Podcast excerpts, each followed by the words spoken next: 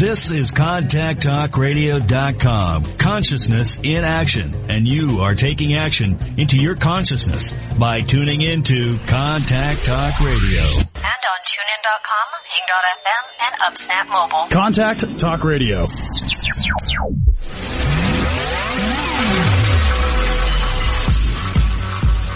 Welcome to Carpe Diem with your host, Lisa McDonald.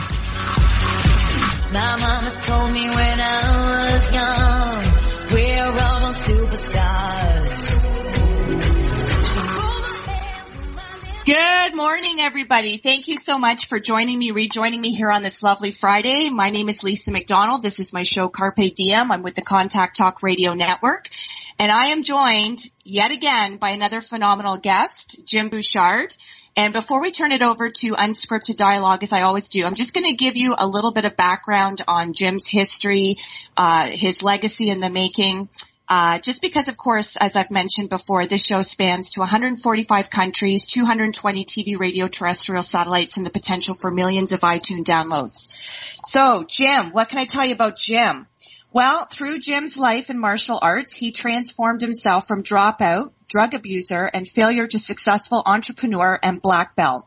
Over 30 years of practice, study, and teaching, he's developed the tools you need to master your life, career, and business. He shares the principles of black belt mindset and teaches you how to use those principles to reach your fullest potential and help other people reach theirs. As a business speaker, trainer, and author of Think Like a Black Belt and the Sensei Leader, Jim is in demand internationally, touring and speaking to corporate and conference audiences. He appears regularly on TV and radio, including such programs as BBC, Worldview, and Fox News. And as well, added to the repertoire, Jim is running for Congress. Jim, what's going on? That's crazy, isn't it? Welcome to my show. Nice to meet you. Thank you. Thank That's- you. And we and, it's, and people have said that I'm crazy for doing it, so that, that's a good place to start, right? Yeah, let's start with that. That's the most recent development. So tell us how this all came about.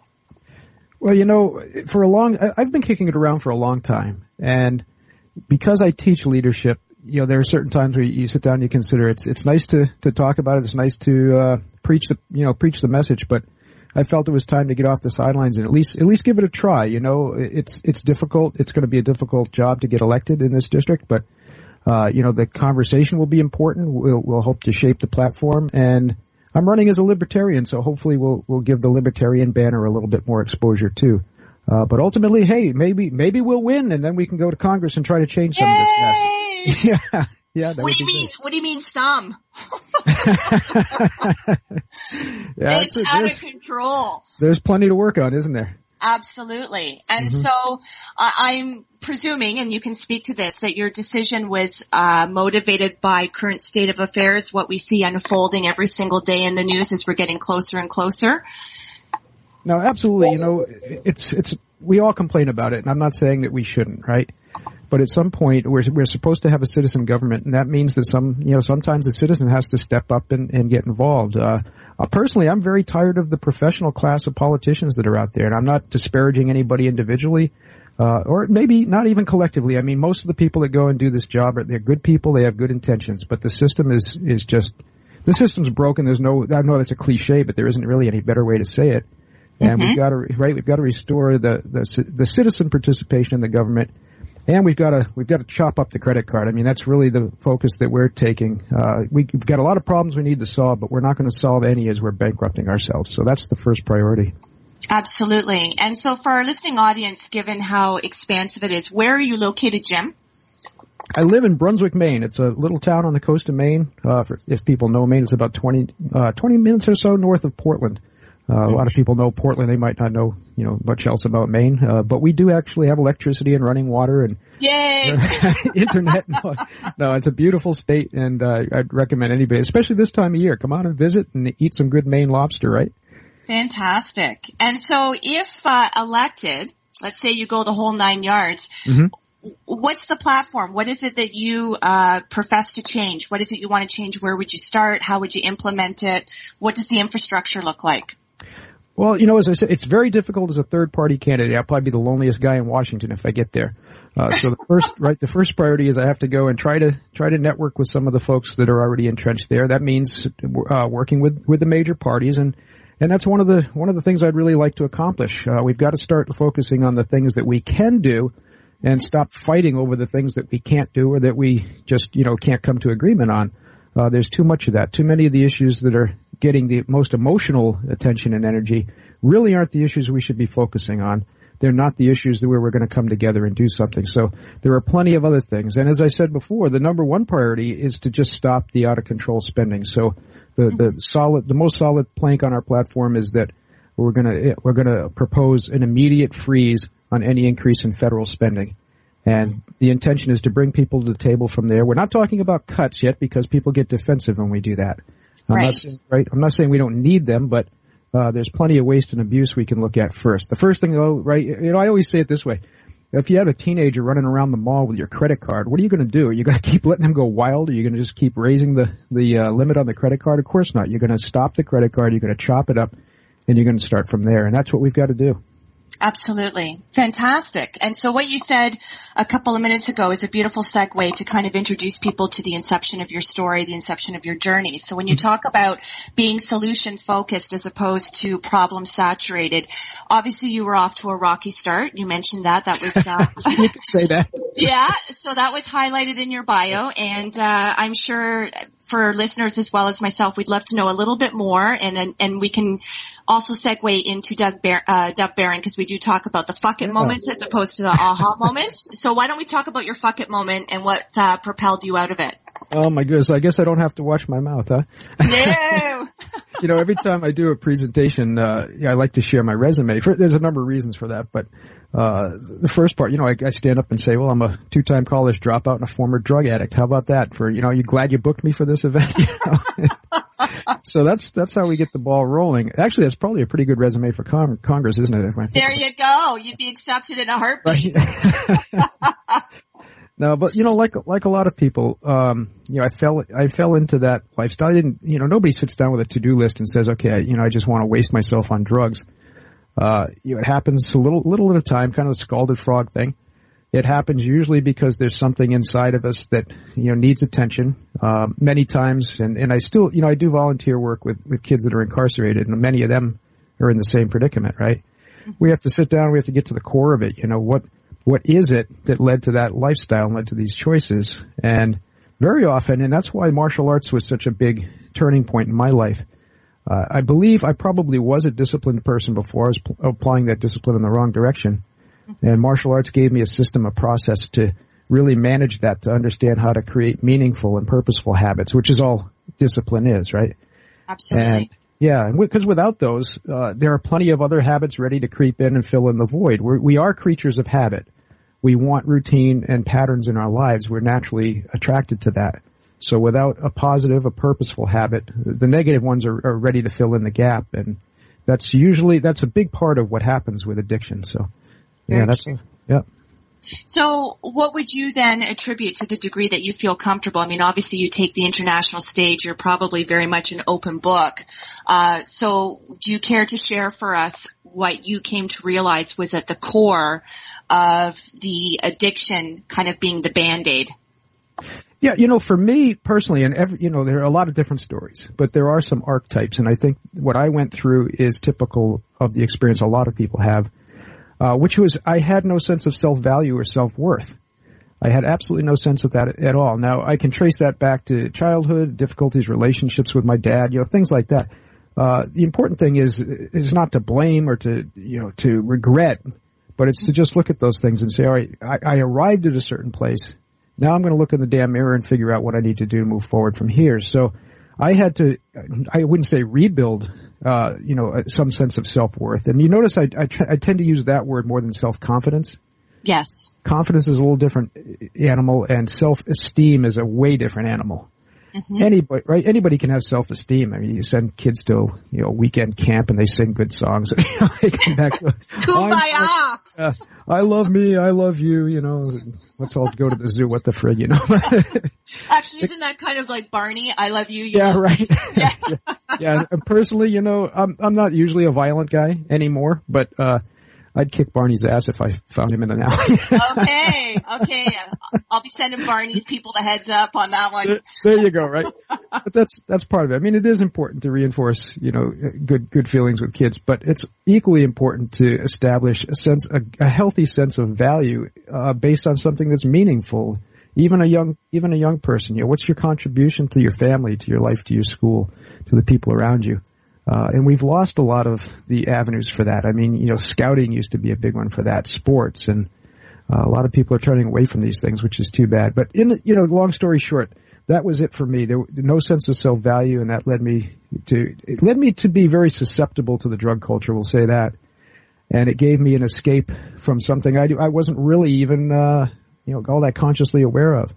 Uh, but it was it was definitely deep because uh, there were times when I was suicidal and and uh, times when I just felt, hey, it, who cares about me? So why does my life matter, right? I didn't care about myself. I didn't think anybody else did either.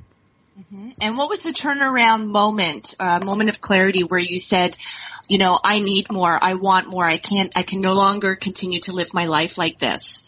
Yeah, it's probably a, a string of moments, and you know the memories of some of that are pretty hazy, as you might imagine. But uh, but we've created, you know, there's a there's an iconic story that that I share, um, which is really it's a true moment, but it also involves you know a series of steps along the way. But there was one particular time when uh, I remember t- I was smoking a, a, a joint. Now mm-hmm. it might not sound unusual, except I didn't smoke joints at the time. I was probably up to six or eight bong hits a day uh, to keep my buzz going. All the other mm-hmm. drugs. Did I tell you I was a test pilot then? Oh my God. I know everybody says that. Not, not the kind you're thinking about. It was, you know, uh, we actually lived in a, an old trailer. Uh, we called it Stonehenge. We had a, a, sign over the door that said, we are the people our parents warned us about. So you see, we, we fancied ourselves kinds of disciples of the 60s. And at any rate, what would happen is, uh, we'd mix a, a, a, bowl full of, uh, different kinds of pills and whatnot. And someone would say, hey, what's that green and black one do? Say, I don't know, give it to Jim, see what it does to him. Oh, jeez. And so that that was the test pilot phase. So at any rate, somebody passed me a joint. I bogarted the joint for folks that don't know, and believe me, you don't have to look it up. It just means I, I smoked the entire joint because I wasn't going to share it because I I couldn't get off on a, on just a joint. So you hog, right? so there I was, and usually, you know, as much dope as I smoked, I was usually pretty mellow when I was high. but something different happened this this particular day, and I started, I guess, running around the trailer and it was an old 1950s vintage trailer with those heavy louvered glass windows, right? Mm-hmm. And apparently I tried to fly through the window and wow. was prevented from doing that. Uh, then I guess I got the munchies because, you know, when you're high, you get the munchies, right? Right. So anyway, which is ridiculous to even look in the refrigerator because we never had anything there, but, uh, that's not the most ridiculous part. I, I decided to look in the refrigerator without opening the door. So, uh, I was banging my head against the the door of the fridge, thinking somehow that I was going to be able to see through it. Right. Uh-huh. Uh, at the end of the whole thing, anyway. Long story short, I woke up in the morning. I looked like I went three three rounds with Mike Tyson, and I really was literally staring at myself in the mirror. Mirror has become a very important part of my life, mm-hmm. and I just said that this shit's got to stop today, and that's that's the day I quit. You know, and so everything else everything else move forward. That's the first step you got to take. I mean, nothing else happens without that. Right. Well, it's too bad we didn't know each other back in the day. We could have been in a haze together before we decided to get our shit together. well, and, you know, that's people. People need to understand that too. You know, when I talk about these things, uh, you know, I'm believe me, I'm not proud of it. I'm ashamed of it. I was a loser. I was, you know, as a I, well, I never accepted welfare or anything, so I wasn't a drain on society at large, but certainly I was a drain on the people around me. I'm, I'm positive of that. And certainly wasn't contributing anything, uh, not anything useful at any rate. And so, you know, it's, it's not something to be, uh, you know, to be self-aggrandizing about. I, I, don't think it should be something that's glorified. But having said that, the truth is there were also some really good experiences and some really interesting people I met and, uh, some things, some weird stuff that I saw that I wouldn't have otherwise, right? but that doesn't mean we need to repeat the adventure. Right, right.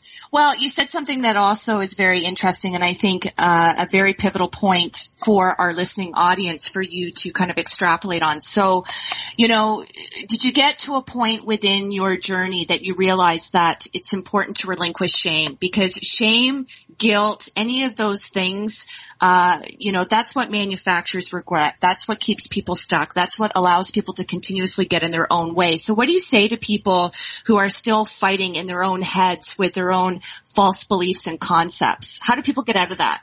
Yeah, that's a, that's a powerful question. And I have to say that a lot of times when I'm talking, especially when we're talking about personal things, uh, and you know, a lot of times I'm doing the think like a black belt theme. We get into that a little heavier, but don't know, a lot of times with Sensei Leader too, uh, you know, it strikes pers- leadership's a personal adventure. I mean, it really, really is. We're, we're talking about, I think, the, the greatest expression of, of, of human life, uh, to share yourself with others that way. So yeah, I can get pretty personal and I say, hey, you know what? I'm not preaching from the mountain. I'm preaching from the gully. Uh, Right. you, you give me the answer to how to solve all those problems. I'll, I'll tell you what, I, I'll be the first one to sign up. Uh, these things are, th- these are demons that I still struggle with. I was raised Catholic too. That doesn't help, does it? No. so at any rate, A Catholic druggie. Oh my God, you I go. imagine. there you go. And you know what? I, I don't think guilt and shame are necessarily bad things. They need to be managed, but there are an awful lot of people that operate in life without any guilt, any sense of shame, uh, and they're doing just horrible things. Uh, for instance, uh, uh, I've been doing, want to depress yourself even more, right? Uh, I've been doing some research for the next project and it's going to center on, on leadership, uh, disciplined character. And so I've been getting into the Bernie Madoff story pretty heavily. And very interesting thing that happened to him along the way, and I'm not quite sure when it happened, but there are several experts that have interviewed him that say he he convinced himself that he was doing the right thing. Now, there was a point where he was coming clean to a degree, but he's an amoral guy. He has he has no apparent shame or guilt over what he did. Now, that might be a psychotic retreat. We don't know. Um, but that's what I mean. You know, that guilt, guilt and shame sometimes can, can help point us back in the right direction. But we gotta be very careful not to be obsessed with it, right? And so that's really what I like to share with people. I said, you know, that's fine. It's a warning, it's a warning sign to you, right? But let's not hang on to it. You know, let's uh, address it, shake hands with it. You know, old uh, martial arts proverb says, right? What do you do when you meet the devil on the road? That's not a rhetorical question. I'm asking you. That's right. Go inside, figure it out. But, Well, they- um, they say shake his hand. right. Shake his hand, shake the devil's hand, and then you start to, to, you know, decide on a course of action from there. So, I, I hope that answered the question, but I don't know how to get rid of it. I just know how to deal with it. Well, do you think, you know, kind of, uh, I talk a lot with guests on radio, you know, inner dialogue, the reel that plays back and forth in your head Right. because you, you know, you're in your head 24 seven and hopefully more so in your heart than anything else. Um, but do you think perhaps some of the transition from terminology such as shame, such as guilt, you know, if we transfer that over to things like accountability, Yeah. uh, per- personal awareness, personal del- development, do you think that somewhat does uh, a more advantageous, advantageous type of shift within the healing journey that more successfully propels people onto the path of relinquishing the guilt, relinquishing the shame, not relinquishing the lesson, and you know, and and and not not taking accountability. But do you think the languaging factor is what's crucial sometimes to keeping us in the right space on the right path? no, I like what you're saying, and you know, language is so powerful because it is an evolutionary construct, right? That that we created out of ourselves in order to express ourselves and in order to program ourselves. Uh, so yeah, it, it's I like what you're saying. It, that's very powerful. There's also another word that people often misuse or misunderstand that can really help them in a journey like this if they want to, you know, make a significant change in their life, and that's forgiveness. Yes. Right. And so many people forget, uh, they think forget and forgive are the same thing, or they think that forgiveness means that you're somehow, uh, diminishing uh, a past experience or, right, not giving it the credit or the weight that it's due. And that's not it at all. All forgiveness means in the purest sense of the word is that you're, you're ready to put down that, that burden, you're ready to put down that baggage, whatever it may be, and move forward. It doesn't mean that it's not still a part of your life. Don't worry about it. I mean, it's, it's going to be there unless you're really psychotic, right? And your memories are erased. It'll it'll jump back when you need it. Don't worry about it. But um, yeah, that sense of forgiveness, particularly when we're dealing with other people, both people that have wronged us and times when we've wronged others. You know, uh, how many times? And, and uh, believe me, I, I, again, I'm preaching from the gully. I do it. I still do it, even though I I'm aware of it and and consciously change it when it happens. But um, when we've wronged somebody else, we have to look at that and say, was it intentional? Was it purposeful?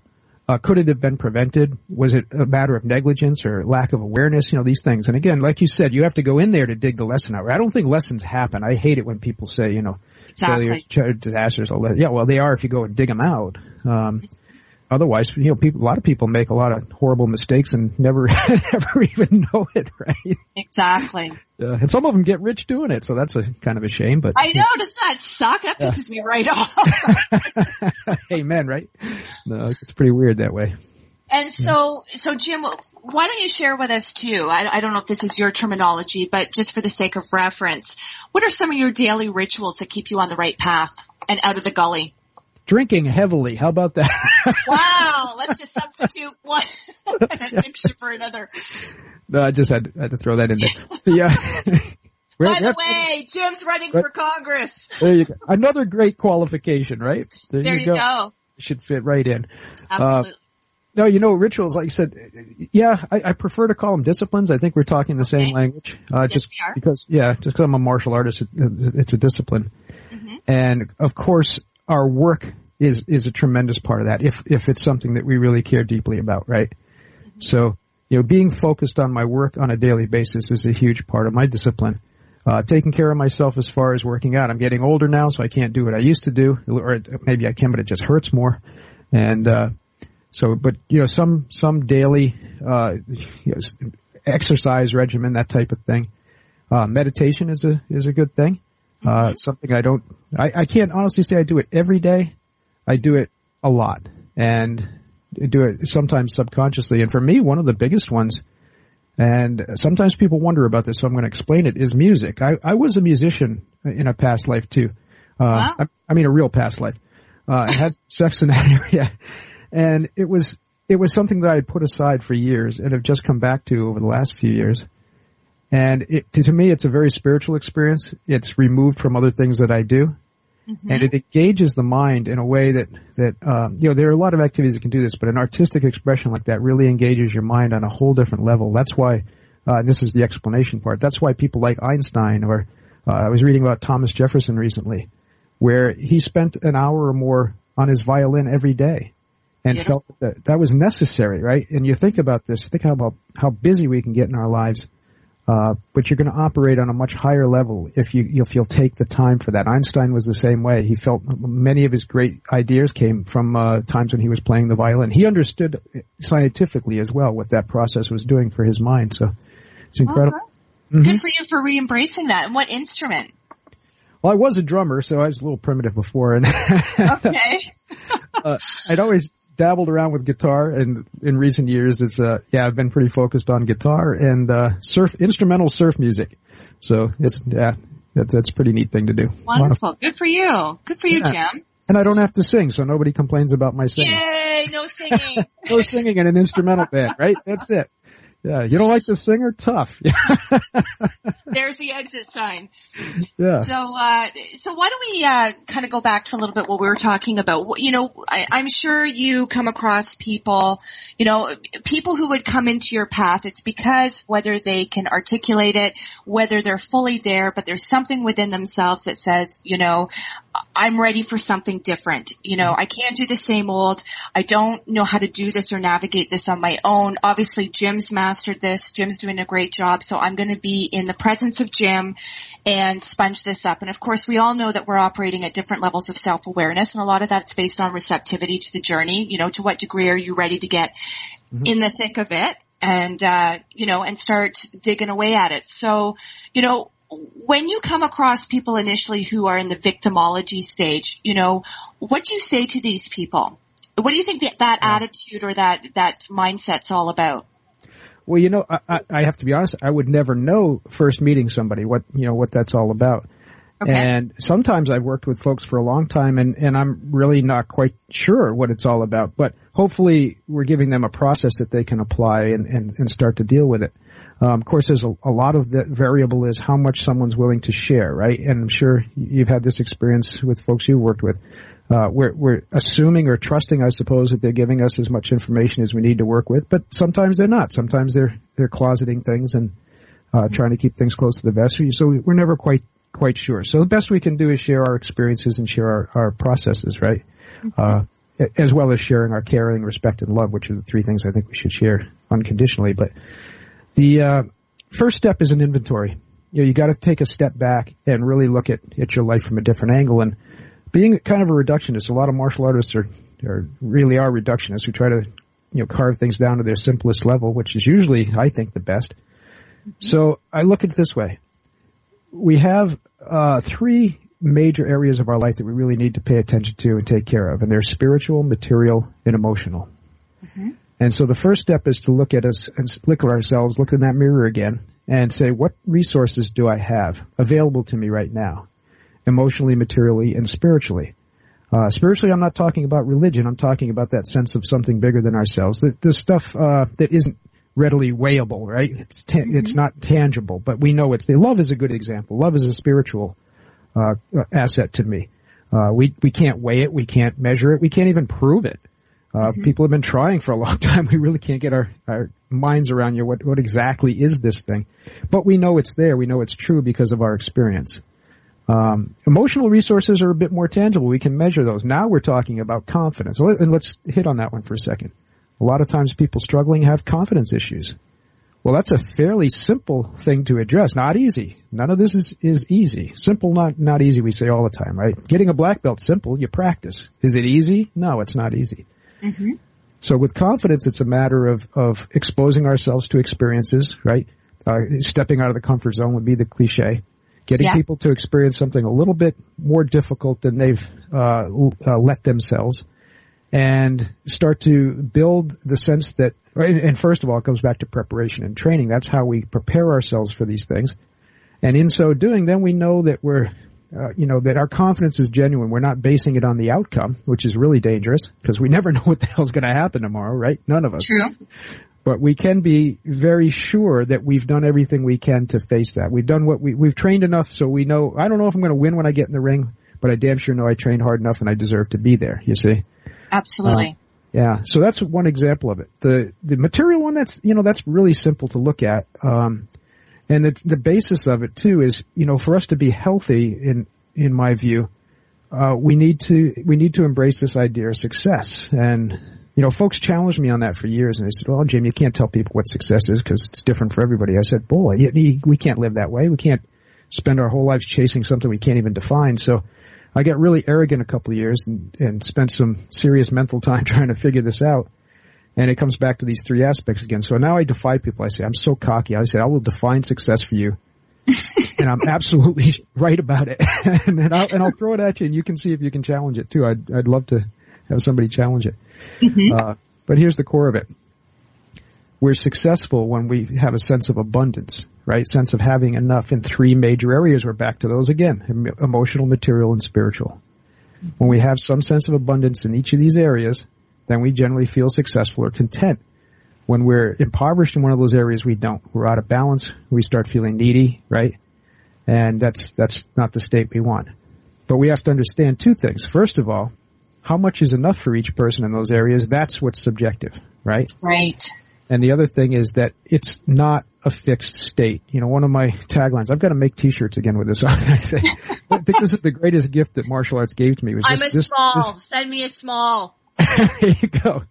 It said, uh, uh, uh, perfection is not a destination.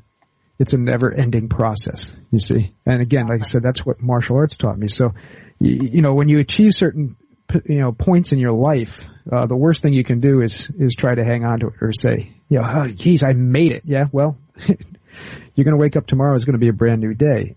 We, we, we don't know what's going to happen. And even better than that, uh, that kind of mindset, even though people may be happy and content, you know, the true martial arts master is often happy and seldom content.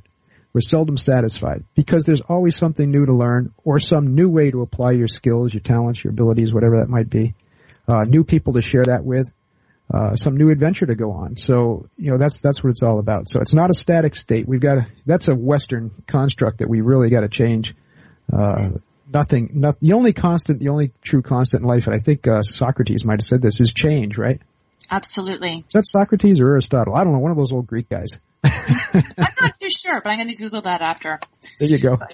But um, so when people talk about fear, You know, a lot of people will say that fear is the opposite of love. Fear is the opposite of success. Fear is the opposite of confidence. You know, what, what do you say to people about fear? Yeah, well again, you know, coming from the martial arts perspective, uh, you know, the warrior mentality would say no, fear is something, fear is a blessing. Uh, in fact, there's a great book uh, called "A Gift of Fe- The Gift of Fear." I think a man's name was Gavin de Becker who wrote that. Now, he wrote that from a very practical standpoint for uh, self-defense. But what he talked about was that people that try to hide fear or, or push it under or run away from it uh, don't realize that it's, it's a natural instinct that we have. It's a it's a survival mechanism. Now, again, we're back to the obsession part. We don't want to be obsessed with it, and a lot of times people confuse. You know, the antidote to fear is courage, right? Yes. But let's define that. You know, what is courage? In fact, that's one of the key questions on our surveys that we do before events. Uh, it's certainly not the absence of fear. And again, borrow from the warriors who understand this mentality. Uh, I think it was uh, George Patton that said he never met an intelligent person that went into battle without fear, mm-hmm. because the intelligent person understands what they're getting into, right? Mm-hmm. So the fear is healthy. We've got to manage that fear. We've got to direct it in, and not let it overwhelm us, right? So no, the absence of fear is certainly not courage. The absence of fear is stupidity. But what do you do with it? You manage it. You can you control it to what degree you can. Uh, you use it as a force to turn yourself in the right direction, and but you certainly don't run away from it or avoid it. That's that's not the right that's not right the right path. Mm-hmm. And again, and, that's you know a lot of drug problems, addiction problems happen from that, right? If fear becomes the issue, and I understand what you're saying that fear can be you know, destructive to love, right? If we're afraid to express ourselves, if we're afraid to share ourselves with others, right? But again, mm-hmm. we're back to the mechanics of it. Let's, let's address that fear. Why do we have fear? You know, that's, that's an important fundamental question. And this, this isn't a rhetorical question because you work with so many people. This is, this is your, your world, right? Absolutely. Uh, how many, how many times have you met people that they, they have some kind of fear? They, they're not even sure what it is. They haven't looked at it, right? A hundred percent of the time. Mm-hmm. Mm-hmm. A hundred percent of the time because we are human and, you know, none of us are absent from all the human spectrum of emotions in which we feel and grapple with, whether right. we can articulate it, whether we can term it. Um, but I mean, my brand is living fearlessly with Lisa McDonald. And what that means to me, that means something different to everybody else. But what that means to me specifically is, you know, I choose to walk into my preferred state of reality. Mm-hmm. And so I, I look at fear, I equate that with challenge you know, because I'm yeah. not going to get caught up in the state of mind of what fear can do to weigh you down, to keep you stuck.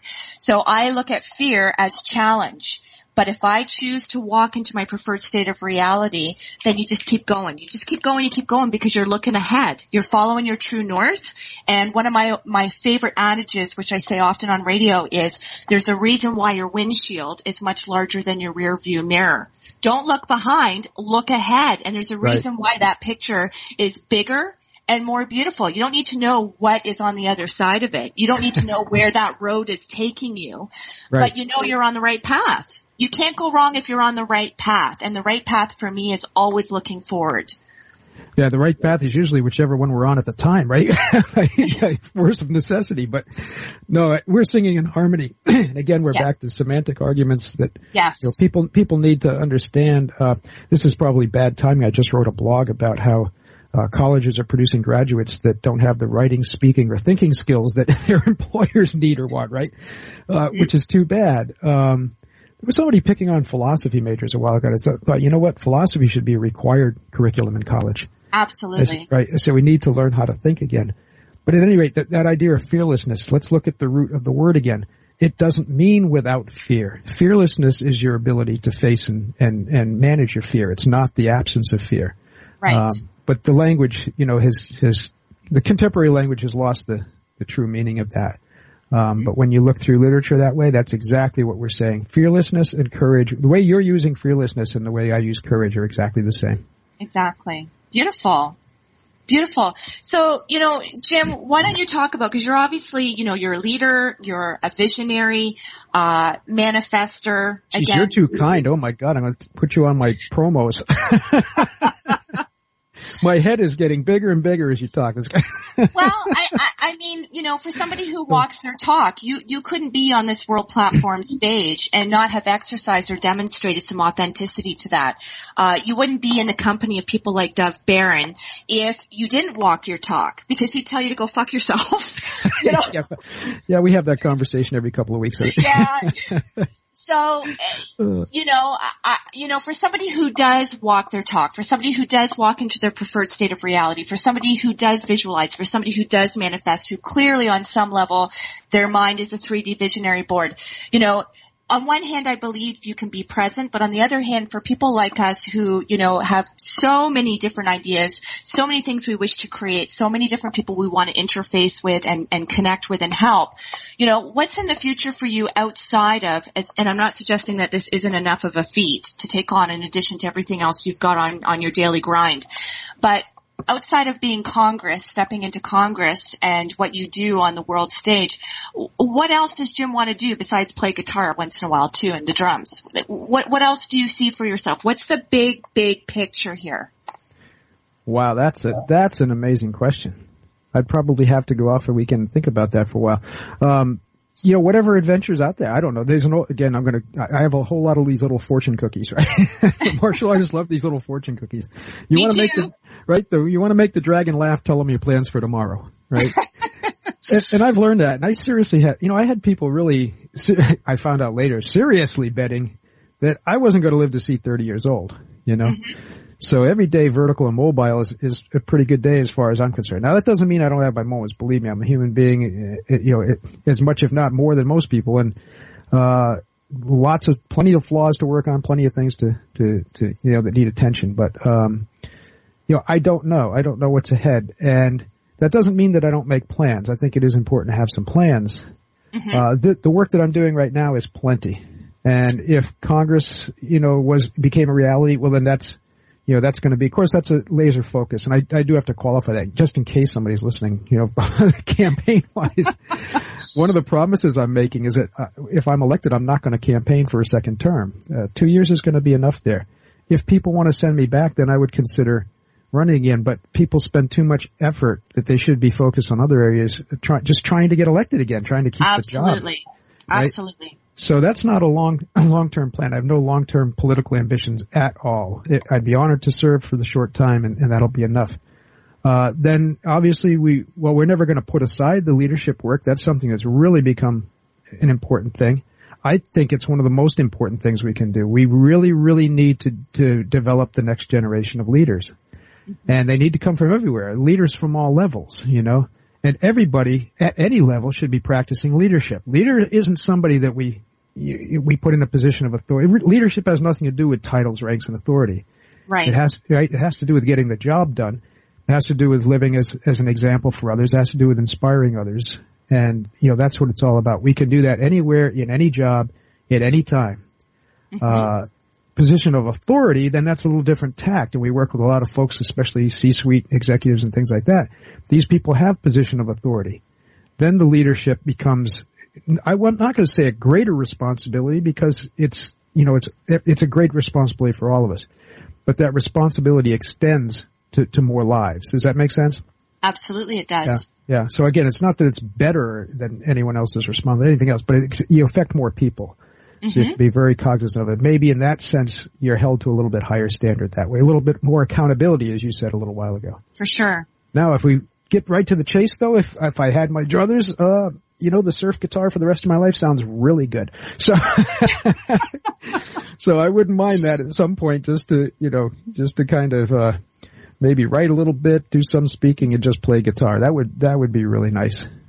Jim's bringing back vinyl people. You heard it here first.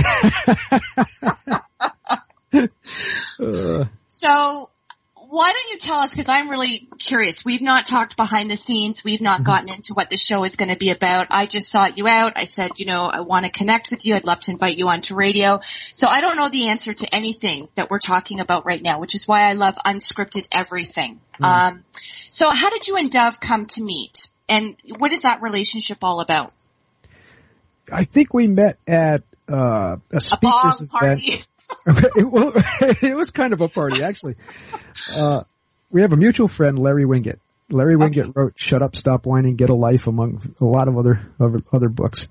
Uh, Larry had been on my radar for a while. Um, in fact, I had picked up a few of his books, and when I got into this business and started doing the podcasting, I had the audacity to just reach out to him, see if he'd be on the show, and he, and he did. And and long story short, that became uh, a friendship, and he was helping me quite a bit. And I asked him at some point, I said, maybe I should be paying you for this or something. He said, he said, no, no, but uh, he called a few months after that call and said, we're going to have a, a speakers boot camp. We're going to invite a, a few speakers, uh, especially aspiring and emerging speakers, and we're going to help you get your business up to the next level. He and another dear, dear friend and mentor became dear friend and mentor, Joe Calloway. Uh, so anyway, out to Arizona to meet these guys. Uh, the first boot camp, I don't think I met Dov at the first boot camp. I think it was the second one. Mm-hmm. And somebody said that we needed to meet each other, and we did. And you know, there was a connection right away. I mean, I, I felt a kindred spirit there. And over the last last couple of years, I well, I don't even know how long I've known him now. It's a few years. Mm-hmm. Uh, that friendship just got deeper, and a lot of a lot of you know what a blessing we have this this internet, the web, right? Absolutely. that we can stay in touch and, and actually see each other, you know, from mm-hmm. time to time without, without traveling. Not there's anything wrong with traveling. I love that. So anyway, that's what happened we really just started to support one another. And I'll tell you one of the greatest, uh, gifts as far as what Dov brings to my life is that he's a very deep thinker. Yes. And, you know, we sometimes schedule a call to talk about business and don't talk about business at all. Very Kill- true. Yes. an hour and a half talking about, you know, philosophy, leadership, uh, world affairs and things like that. And so that, you know, he's just become a blessing. That's, that's probably the best way to say it.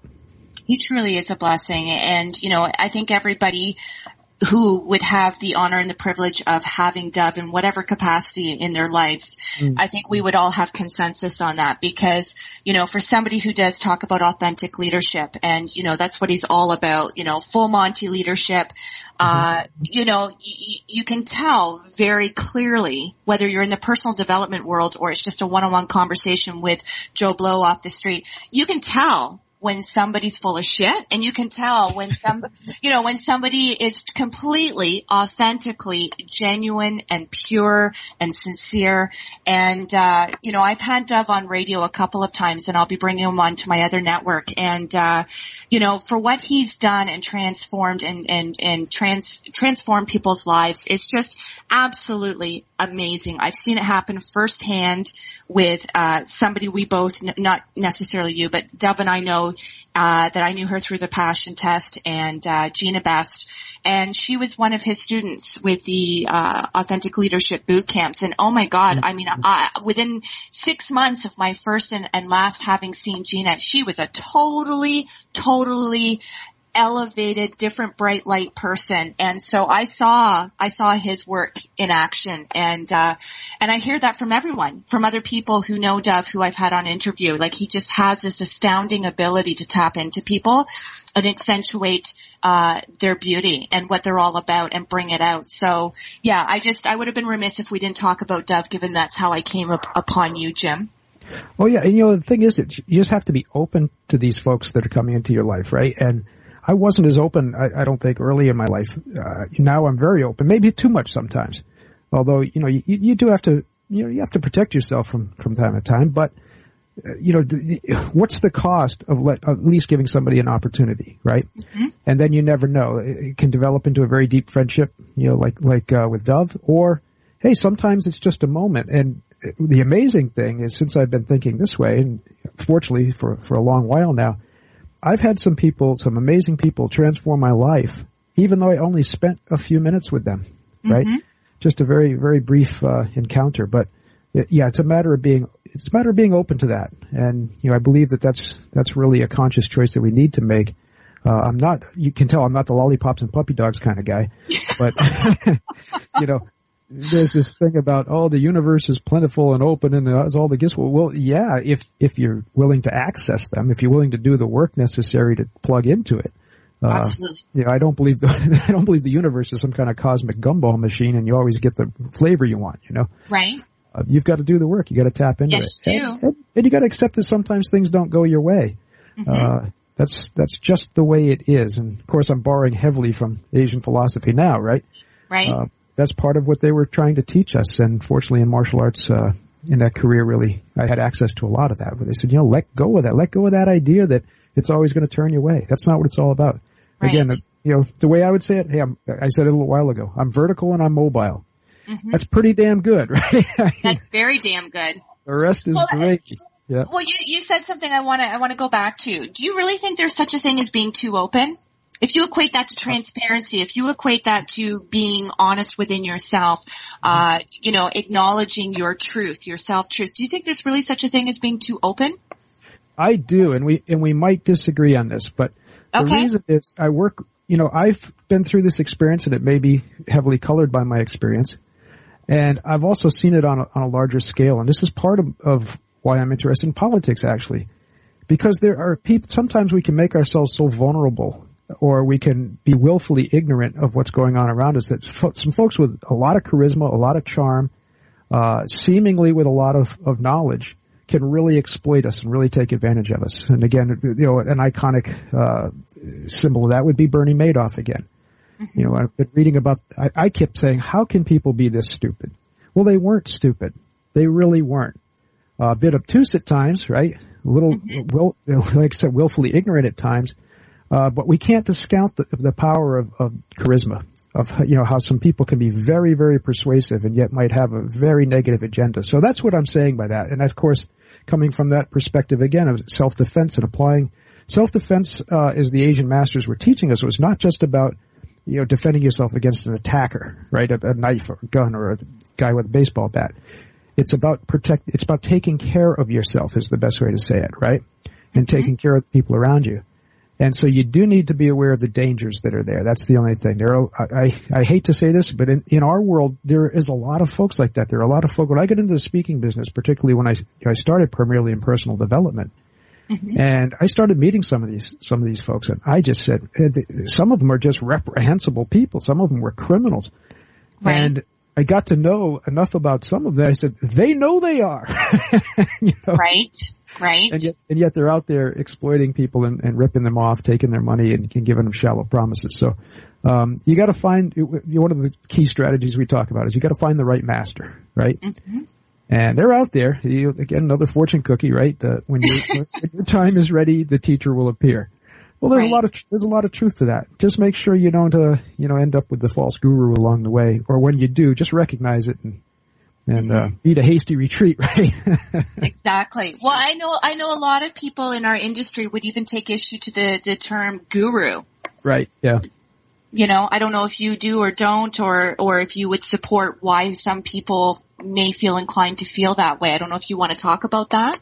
Well, again, you know, it gets it gets down to semantics again. Uh, you know, there's certain labels that people just don't like or they tire of from time to time, and that's okay. You know, the guru in the in the original intent of that word, you know, is a, is a guide, is, as a coach. That's that's fine. That's cool. Uh, someone who has knowledge that they can pass on to you.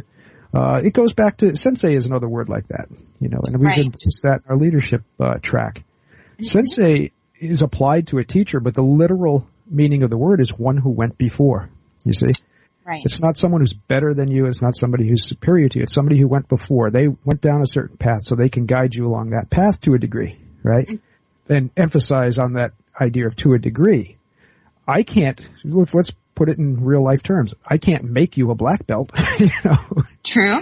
right? I can show you what you need to do. I can encourage you. I can coach you. I can correct you. I can, you know, whatever we need to do along the way. But when you, when you sit there to accept that rank, it's yours, not mine. And that was something that was very strange. Always when I promoted students to black belt, they would thank me, right? They said, oh, thank you for that. And I said, well, I appreciate, I learned to accept the thanks as a gift because that's important. Uh, Right. right? Diminish the other person if you don't accept that gift. But I would also say, look, you did this, not, not me. This is yours, right? And, and so that's, that's important. So yeah, guru, I don't know, call them whatever you want. Just, uh, just watch out. Let's see, let's use the purest terms that can't be, you know, messed with too much. Uh, watch out for the, cro- watch out for the crooks. There, there are crooks out there. Yeah. Unfortunately, very true. Sure. So, you know, I'm always cognizant of time. There's not much time before we have to wrap up, but one key question I would like to ask you, uh, Jim, is, you know, talking about gifts. So when we go back to what you've shared with us, uh, in terms of the inception of your journey to fast forward to where you are now, and of course, you being in the world, we're in the world of understanding that every day it's, it's evolution, it's revolutionary, it's, it's stepping into being the best, most improved version of yourself and not being in competition with other people. It's really just you with you. So, you know, what would you say from where you started to where you are now currently? What do you give yourself thanks for? What do you thank Jim for, for Jim staying the course with? Wow. A lot of good people around me. You know, we're mm-hmm. talking now about those emotional resources, right? Yeah. Luck. And when I say that, sometimes people freak out. They say, you're kidding me. No, I, I was very serious. I said there were a couple of times when I was very lucky that I woke up, right? Very Yeah. lucky that I wasn't in, in you know, two, two minutes later I might have been in prison for 10 years, right? Two minutes sooner or later.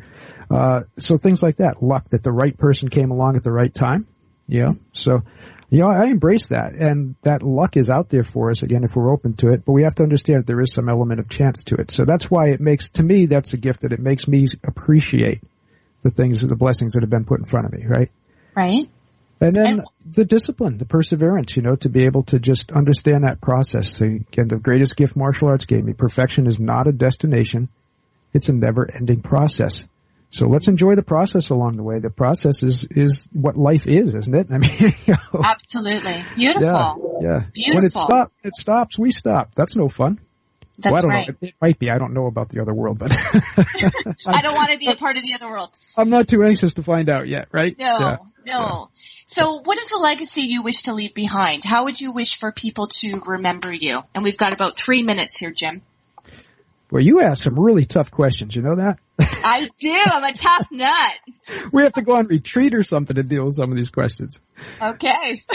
What's what's the legacy? Uh, Yeah. The legacy to me, it, it's interesting. I thought about that more when I was actively teaching in the martial arts because people would say, you know, oh, you made such an impact on my life, and, say, and my wife actually would say that. She said, you know, if you if you were gone, so many people's lives would be affected. I said, no, they'll be fine. They're going to go on with something. They'll forget all about me.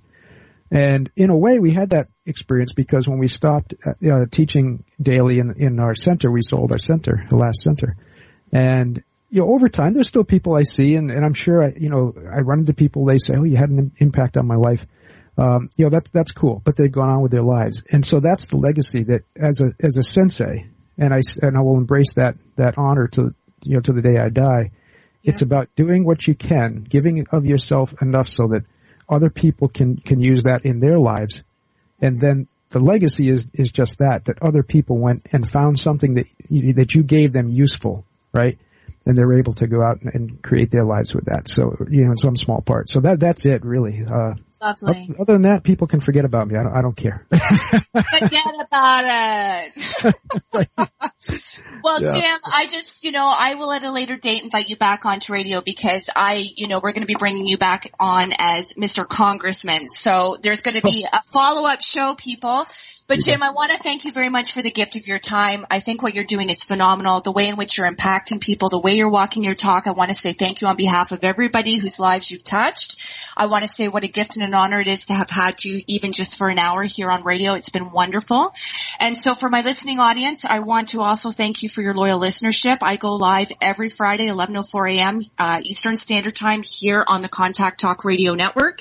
If you have any show topic ideas or you wish to appear as a guest on my show, you can kindly reach out to me at either lisamcdonaldauthor.com. McDonald is spelled M-C-D-O-N-A-L-D. Or alternatively, you can reach me at lisamcdonald13 at gmail.com.